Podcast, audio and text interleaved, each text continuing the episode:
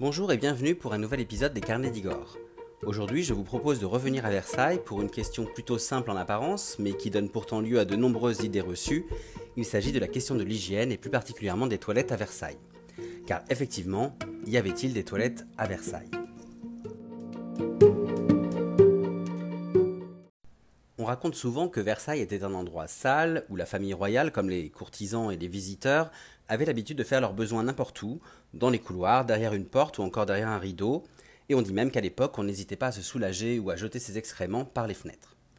Alors vous me direz que tout ça n'est pas très ragoûtant, mais en réalité, qu'en était-il vraiment?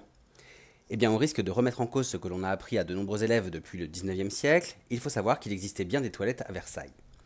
En effet, dès la construction de son château, Louis XIV va prévoir des espaces d'aisance, le roi Soleil veut faire de son palais le plus luxueux et le plus moderne de son époque, et donc il lui faut tout ce confort, notamment euh, les toilettes.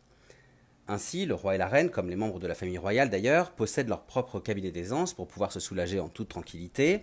Ces pièces intimes sont souvent décorées avec attention, et elles sont meublées de chaises ou fauteuils percés, qu'on appelle aussi des chaises d'aisance, des fauteuils euh, et des chaises percés qui sont réalisés dans des matériaux précieux comme tout autre meuble de l'appartement.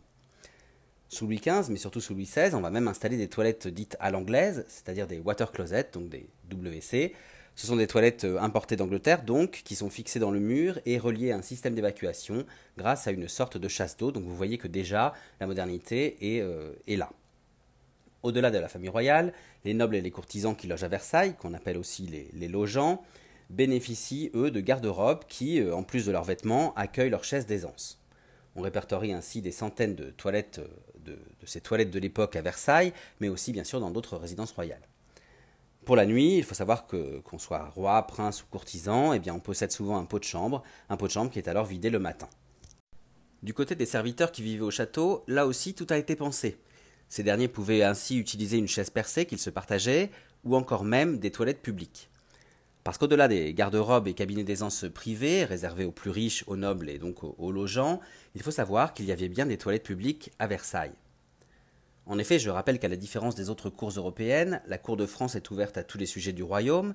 Ainsi, sous certaines conditions, qui sont plutôt des, des, conditions très peu sélectives, chacun et chacune peut entrer au château de Versailles et accéder au roi si il ou elle a de la chance.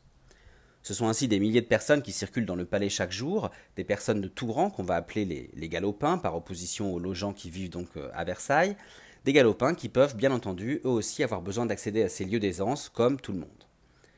Alors il faut savoir que Louis XIII déjà avait prévu des latrines dans son relais de chasse versaillais et que quand son fils Louis XIV va décider d'en faire un palais grandiose à sa gloire, eh bien il va aussi faire construire des toilettes publiques, des toilettes qui seront situées dans les différentes ailes du château et souvent sous les escaliers. Sachez aussi que pour empêcher les accidents et éviter que les visiteurs ne s'oublient dans les couloirs, on va également placer des chaises percées à de nombreux endroits du château. Vous voyez donc là aussi que tout est prévu pour parer d'éventuels comportements inappropriés. Mais alors une question va se poser, celle de l'évacuation de toutes ces latrines et de toutes ces chaises d'aisance. En effet, s'il était courant que dans les villes, les habitants vident leur pot de chambre par la fenêtre en criant gare à l'eau, il faut savoir qu'à la cour, c'était bien différent. En ce qui concerne le roi, la famille royale et les logeants, les serviteurs qu'on appelait les porte-chaises d'affaires étaient employés pour vider les chaises percées dans des fosses d'aisance prévues à cet effet. Ainsi, en 1710, on comptait 34 de ces fosses creusées sous le château, des fosses qui se jetaient dans des aqueducs souterrains. Finalement, ces aqueducs fonctionnaient comme un système d'égout à travers lesquels passaient aussi les eaux usées de la ville, et c'est donc également par ces fosses d'aisance que les latrines publiques évacuaient les besoins des visiteurs par un système de tuyaux reliés à des sièges de pierre sur lesquels donc ces visiteurs pouvaient s'asseoir. Ensuite, ces égouts de l'époque rejetaient leurs eaux et, leurs déchets dans plusieurs étangs, comme celui du Marais, situé au sud du château, vers la petite écurie. Cet étang du Marais que l'on surnommera aussi euh, très vite l'étang puant, ce qu'on peut comprendre, ou encore comme l'étang de Clagny, situé lui au nord, vers la grande écurie. Finalement, vous voyez que le château de Versailles n'était pas vraiment ce lieu de puanteur que l'on a pu décrire quelques siècles plus tard, mais cependant il n'y a pas de fumée sans feu, et il faut savoir que derrière la légende, il se cache tout de même un peu de vérité. En effet, de nombreux visiteurs qui circulaient dans le palais n'étaient pas toujours éduqués ou au fait des usages de la cour, et il arrivait que certains d'entre eux s'oublient dans des coins du château sans utiliser les toilettes publiques. Enfin, quoi qu'il en soit, cela restait quand même le lot de faits exceptionnels. De la même façon, si on raconte que ces oublis pouvaient aussi arriver à certains logeants, donc à certains habitants haut placés, c'est vrai, mais encore une fois assez anecdotique. C'est comme ça qu'un jour, l'évêque de Noyon aurait, selon le duc de Saint-Simon que je cite ici, pissé par-dessus la balustrade de la chapelle du château. Cependant, le fait même que cette anecdote ait été, relatée comme un événement notable et le fait aussi que l'évêque de Noyon ait été réprimandé montre bien le caractère exceptionnel de ce type de comportement. Mais alors, une dernière question va se poser encore. Comment est née cette idée d'une cour sale et si peu éduquée à Versailles? En réalité, c'est assez simple à comprendre. Après la Révolution, il faut savoir que tout est bon pour dénigrer l'Ancien Régime et faire passer la cour pour un lieu de dépravation.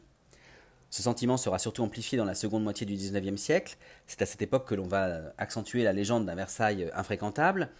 En effet, alors que la Deuxième République est proclamée en 1848, suivie par le Second Empire qui essaie d'imposer un nouveau régime impérial, et tandis qu'à partir de 1870, la Troisième République va chercher à apparaître comme le système qui prime sur les autres, eh bien on va tenter par tous les moyens de discréditer la monarchie d'Ancien Régime. Aussi, après la période de restauration qui voit monter sur le trône les frères de Louis XVI entre 1815 et 1830, puis après la monarchie de juillet qui met au pouvoir le roi des Français Louis-Philippe d'Orléans entre 1830 et 1848, il s'agit en réalité d'éviter tout retour d'un roi à la tête du pays. Pour ce faire, dans ce XIXe siècle très axé sur l'hygiène, quoi de mieux alors que d'insister sur la supposée insalubrité de la cour versaillaise? C'est ce qui sera fait et qui laissera cette légende d'un Versailles tellement insalubre qu'il ne dispose même pas de toilettes ni de lieux d'aisance.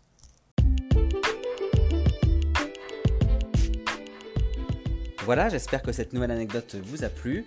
Je vous remercie pour votre écoute et je vous invite à vous rendre sur mon blog lescarnedigor.fr pour découvrir d'autres anecdotes et d'autres visites de mes lieux historiques et culturels favoris dans les articles et les podcasts dédiés.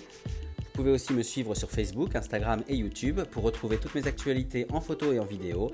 Et je vous dis à très bientôt pour d'autres aventures, d'autres anecdotes et d'autres visites.